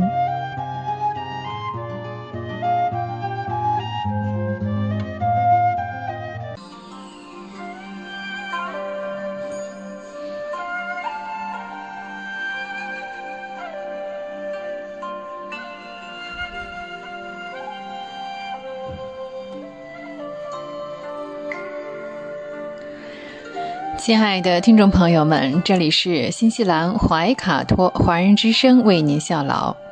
接下来呢是轩轩为朋友们带来中文了不得。无论在祖国还是海外，熟悉的乡音总是让人感到温暖亲切。中文不但博大精深，而且好学好玩，很有趣。比如我们这个小栏目的名字“中文了不得”，还可以说不得了，更可以说了得。像这样的排列组合方式，在全世界的语言中恐怕是独一无二的。那在每期节目中呢，我们来介绍一些中国文化常识。此外呢，再介绍一些中文的知识点，像重点啊、难点啊，这两者相结合，活学活用，可以事半功倍。好，今天呢，我们要继续中国历史上的科学发明。上一期呢，我们聊到了桥梁，对的，那桥梁啊，有的时候呢是要在水流湍急的河流上，甚至是运河上。来进行铸造，这个工程的难度啊，可想而知。那中华祖先呢，又创造出了梁式桥型，这样呢，可以将拱桥的涵洞啊，就进行改造。福建有一座洛阳桥，就是非常富有盛名的梁式石桥。洛阳桥啊，位于泉州与惠安县分界的洛阳河入海口上。在公元的一零五三年到一零五九年，这时候是啊，北宋。北宋有一位呃，他应该是叫郡守啊，叫蔡襄。蔡襄本人呢，还是一位大书法家，他更是一个 怎么讲呢？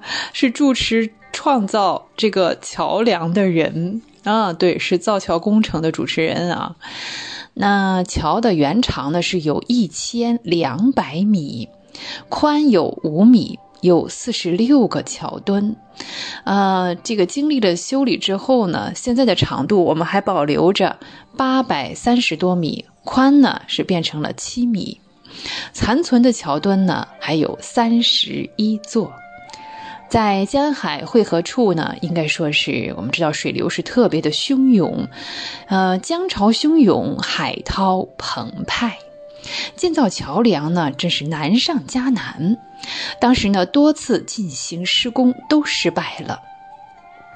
可是呢，广大的桥工还有工程人员，并没有放弃，他们继续的辛勤钻研和研究，他们继续辛勤的钻研和探索。哎，果然功夫不负有心人，就是创造出了一种办法，将桥梁中线啊向水中呢抛掷大量的石头，就形成了一条横跨江底的矮石堤。这样呢，提高了江底啊，这个这个底标啊，可能提高三米以上呢。然后呢，在这个石堤上造桥墩，这种成功的创造啊，一直到近代啊，才被我们发现这个奥妙。这个呢，称作筏形基础，哎，这是一种新型的桥基。那洛阳桥对世界的桥梁建筑科学，这是一大贡献。为了巩固桥基呢，嗯，劳动人民呢还在桥下养殖了大量的牡蛎啊，这是为什么？我们现在有时候看见比较古老的桥上面会长着一些这个贝壳呀，啊，牡蛎呀，对呀，可能有人想，哎，真是应该把它搞下来呀，应该让它整洁干净一点。哦，不不不，这不是那个讲卫生的时候吗？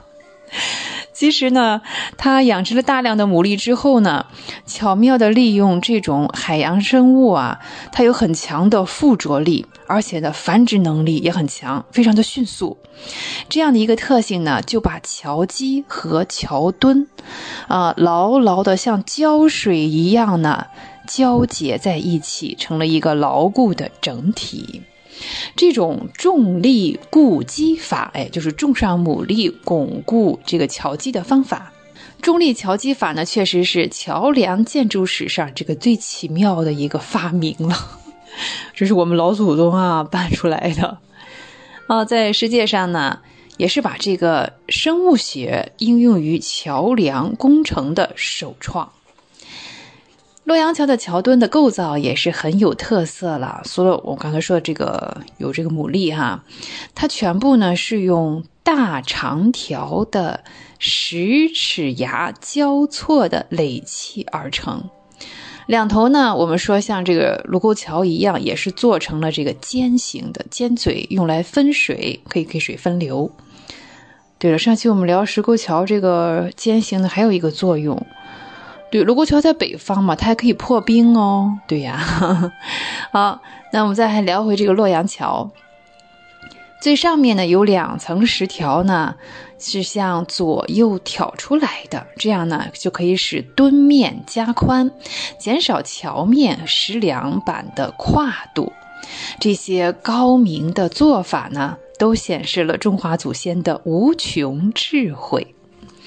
洛阳桥的建造成功，为以后的其他大规模造桥工程积累了丰富的经验。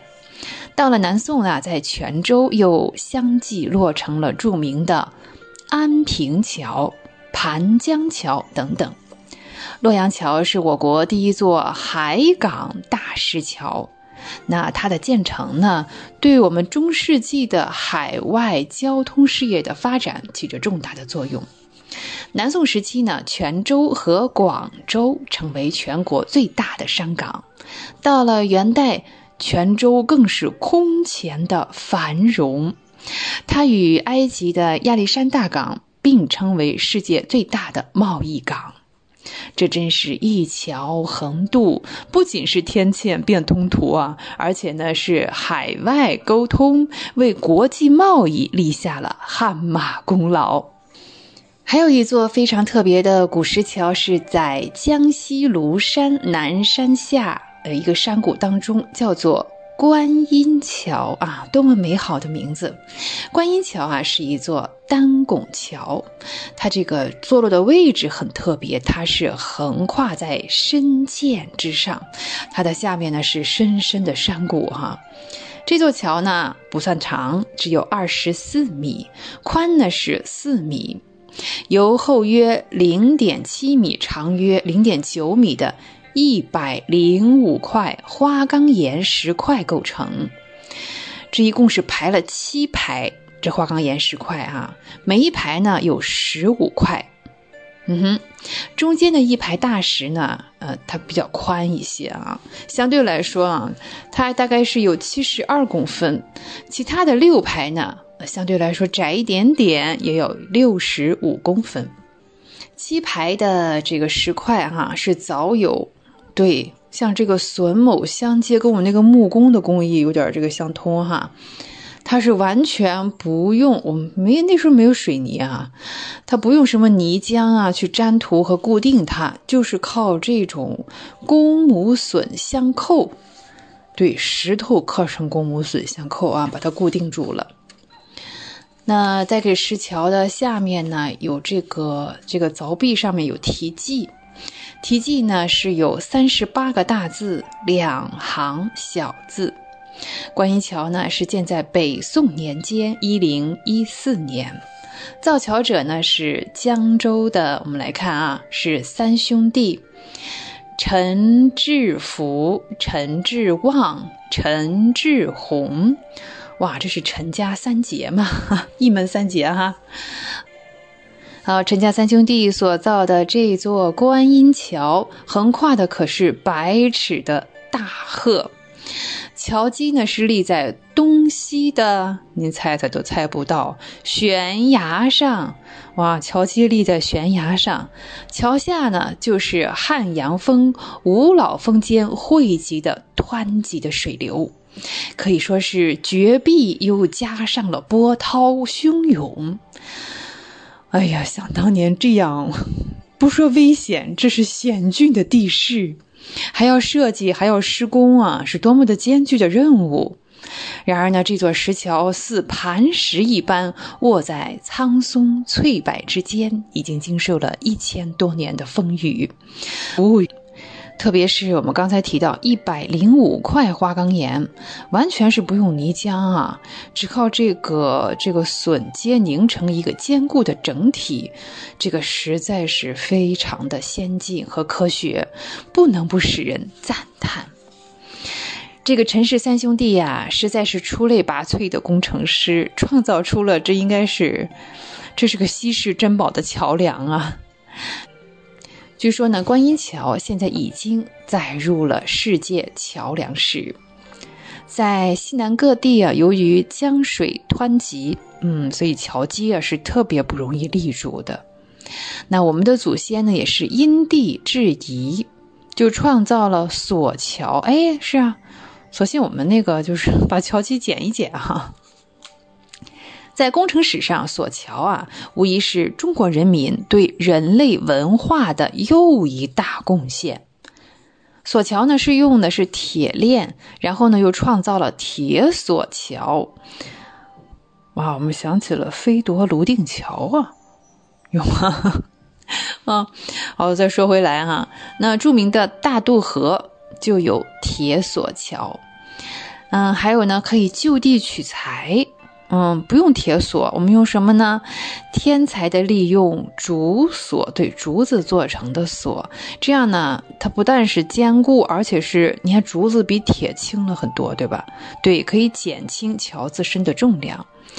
同时呢，嗯，一个是它不像铁索那样沉重，所以呢，即使河面再宽阔，索桥再长，它很少会发生中断啊，对断裂这样的危险。竹子韧性是特别强的。像在四川灌县这个竹索桥，它还叫安澜桥，是索桥当中典型的例子。嗯，它是在应该是在宋朝之前就开始修建，全长有五百米，悬挂在宽三百二十多米的岷江之上。哇哦！位于都江堰的嘴上，哎，都江堰这个鱼嘴啊。哎，说起都江堰，这是我们在呃中国历史上科学发明最早哈说的那个工程里的水利工程里哈就提到过。我们说都江堰有一部分像个鱼嘴，对的。然后这个桥呢，就是在这个鱼嘴之上，嘿嘿，像一条呢这个丝带一样啊，真的是联系着两岸人民的交通往来，那使他们的生活呢也融合成了一片。嗯，现在呢，呃，已经不是竹索了。我们现在如果去找这座桥的话，你会发现，已经改为了混凝土装钢缆。啊，这材料是现代化的材料啊！桥这种建筑呢，在无数有才华的桥梁建筑者的长期劳动之中啊，又独出心裁地设计出各种新颖的形式。像在广西桂林有花桥，甘肃的渭源还有卧桥，呃，福建的永春县东关桥，扬州的瘦西湖。五亭桥都是在桥身之上再加一层，或者是屋顶啊，或者是长廊，或者是亭阁，不仅是便于这个交通了，还可以呢。哎，我们停下来啊，观赏一下风景。嗯，这个真的是桥梁和木结构相结合的进一步的发展。像扬州的五亭桥啊，特别有名。我相信呢，听众朋友们在很多这个风光片、纪录片，甚至是明信片上见过。不但是造型啊，非常的绮丽，真的是让人一见难忘。结构呢也很别致。桥下的四翼呢，一共有十五个圈洞，这个叫圈洞。当月明之夜呢，每一个洞中都映着一个圆月。哎呀，这真是工程师的良苦用心啊！对，设计出了这样的一个奇观。那自从周代起初啊，中国的城邑呢也有了制度和规划。一般城址呢是方形的，哎，呈这个方形，不管是正方、长方。好，那在城内的布局呢，一般是前朝后市，两旁呢是黎民百姓的住宅。每一个城门呢，都是通往一条大街。全城呢会划分成多少个区域？早期呢叫做里，唐朝以后呢叫做坊。你看我们为什么管邻居叫街坊？对呀，街坊街坊啊。嗯，历史上著名的长安城啊，也是这样建筑的。秦始皇灭掉六国之后呢，建立起了第一个统一的封建制国家。都城呢在咸阳，就是现在这个。在汉高祖的时期，那个时候还是公元前呢，公元前的三世纪。啊，由杨承年设计营建了长安城和未央宫。他天才的规划了完整的全国形式的首都，长安的规模曾经影响到了日本呢，所以呢，后来的日本的平安京啊，几乎完全是仿照长安修建的。公元六世纪末，呃，汉朝的这个长安已经怎么说呢，在战火当中也毁坏的差不多了哈。隋文帝杨坚又重新统一了中国，好，于是呢就命令高炯和对宇文恺在长安的东南修建了新的都城，叫大兴城。这个宇文恺呀，是我国著名的建筑学家，他曾经呃负责规划和建筑大兴城、洛阳，还开凿过通惠渠、修复长城，哎，这都是大工程，是吧？对，了解一下啊。嗯，好，这个宇文恺呢，对城市的绿化，还有这个给排水的工作啊，嗯，都是做出了特别特殊的贡献。他可以用这个比例尺。啊，以一分为一尺，就是我们现在换算的话，就是一比一百这样一个比例，来设计图纸，这是杰出的一个创造哈。大兴城的设计、规划和修筑，整个工程呢都是由宇文恺来负责的。这个我们说还还有高炯是吧？哎，高炯其实是哎，怎么讲，挂个名儿啊？看那个时候也有吃空饷的哈。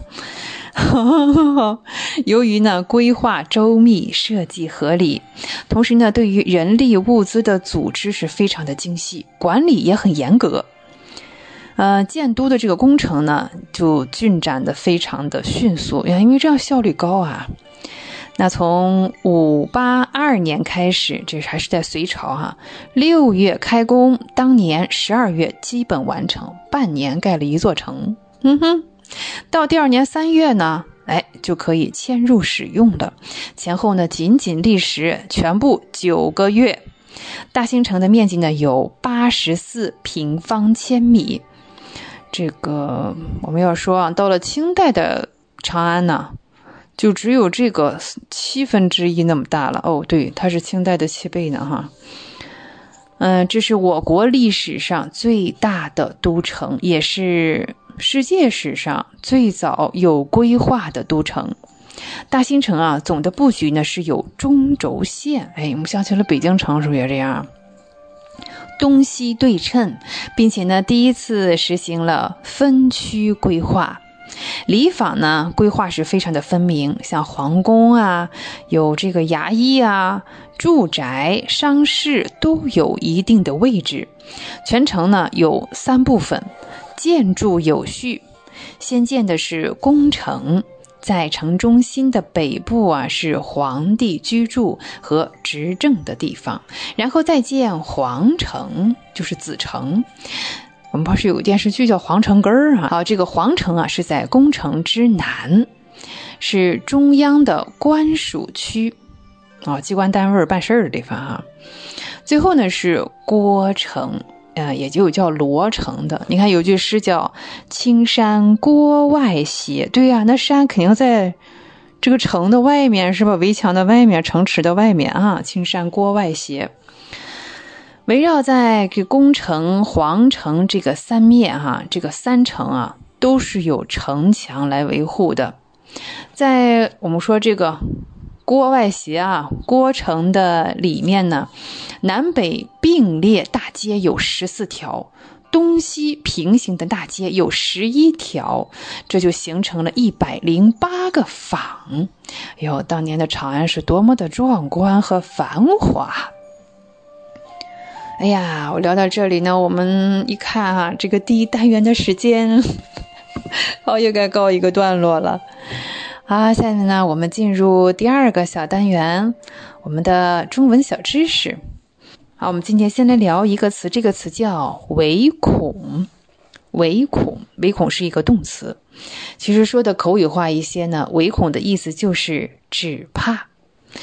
口语当中呢，我们经常讲这样一句话，说唯恐天下不乱。那可以换成只怕呀，只怕天下不乱。有这种讨厌的人哈，比如说汉奸、特务、卖国贼哈，嗯，发国难财的人，对，唯恐天下不乱。他觉得这个天下反正也不是他一个人的，乱一乱又何妨？这叫什么居心？多么的恶心！好，我们说啊，这个它的后面呢是必要带动词和小句子来做宾语。你看，我们说唯恐天下不乱，就是一个动词小句，天下不乱，嗯。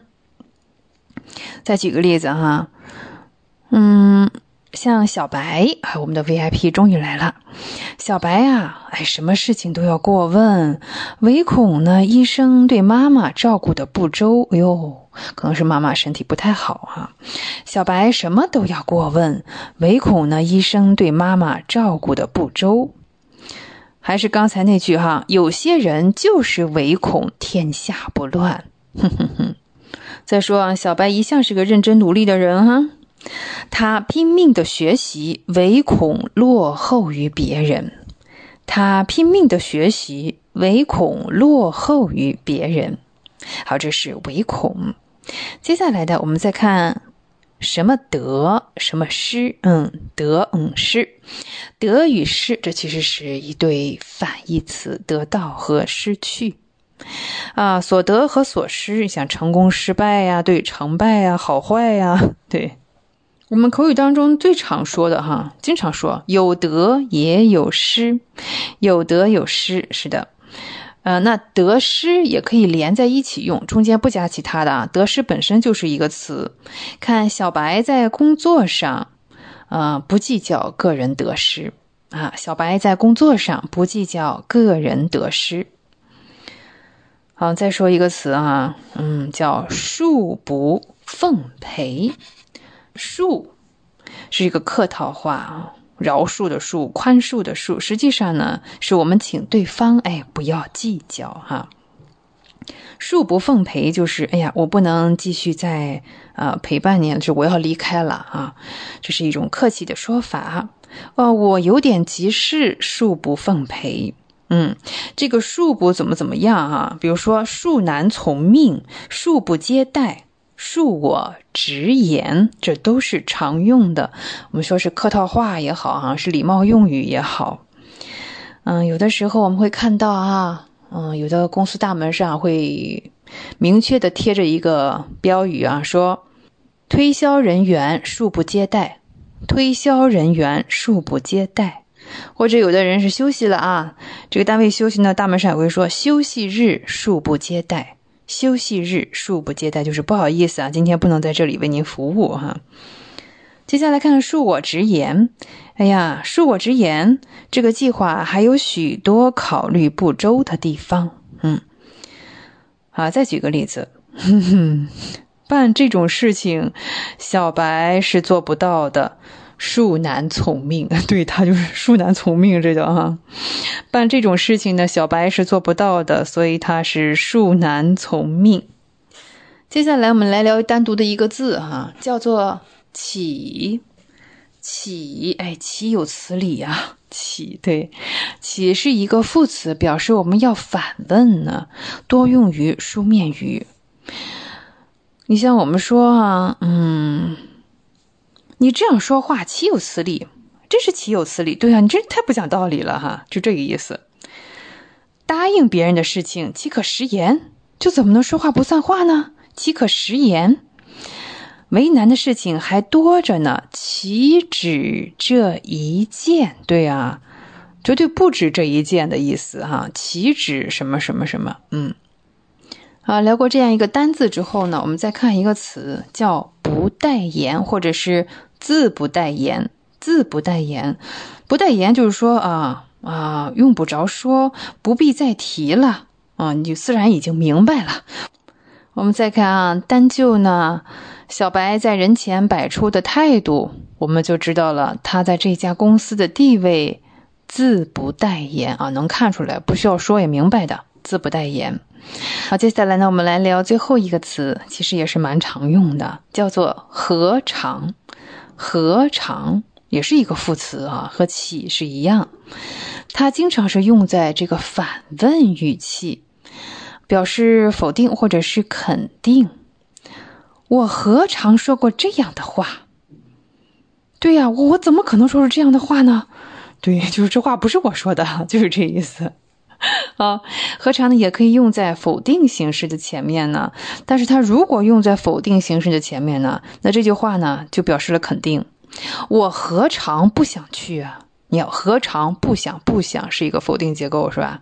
那何尝不想去？就是我非常想去，是肯定的。我想去呢，而且我特别想去呢。啊，小白何尝不想去爬山？只是没有时间，没有功夫。对。小白何尝不想去爬山，只是没有功夫。啊，聊到这里呢，我们今天三十分钟的时间，对，又要到了。啊，无论您身处何方，请不要忘记，中文了不得，中文不得了。我是轩轩，也欢迎您继续收听怀卡托华人之声的其他栏目。那下期节目我们再会吧，再见。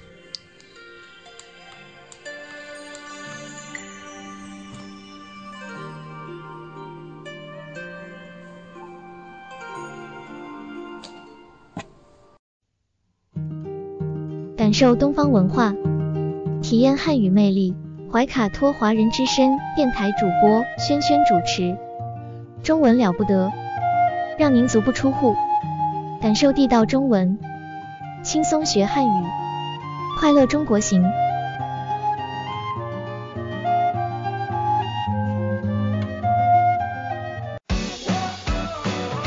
中新时报 Asia Pacific Times。新西兰南北岛全国同步发行，关注天下，服务新华，即刻关注官方微信公众服务号“中新华媒”，在线读报、华语广播、视频报道，应有尽有。您关心的时政新闻，您关注的生活爆料，您想知道的商业资讯，您想了解的社会百态，离不开您的《中新时报》。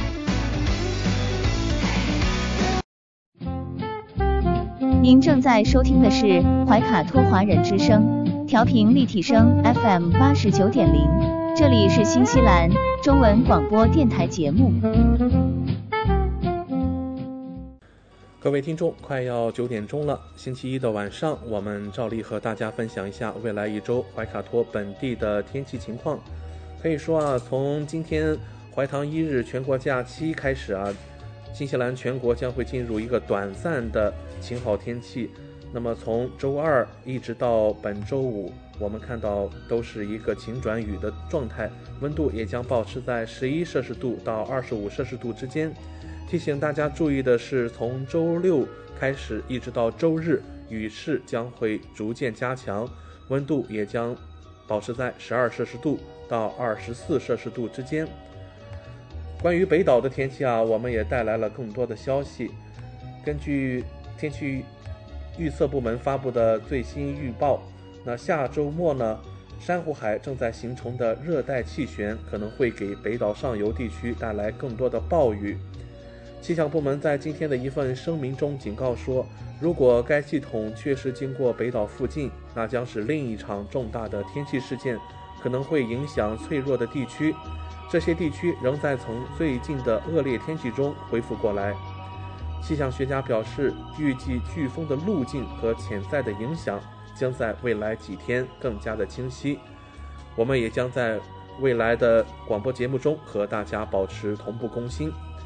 好了，那今天晚上华语播音黄金时段的节目就将为您播放到这里。主播小峰、奥斯卡还有轩轩在这里祝愿各位听众朋友们晚安。我们在明天的黄金时段空中电波再见。怀卡托华人之声，音质天成，悦动人生，伴我随行。怀卡托华人之声，音质天成，乐动人生，伴我随行。You are listening to Waikato Chinese Voices. Follow our radio, share the world. 您正在收听的是 FM 八十九点零。怀卡托华人之声广播电台节目，我们在新西兰为您播音。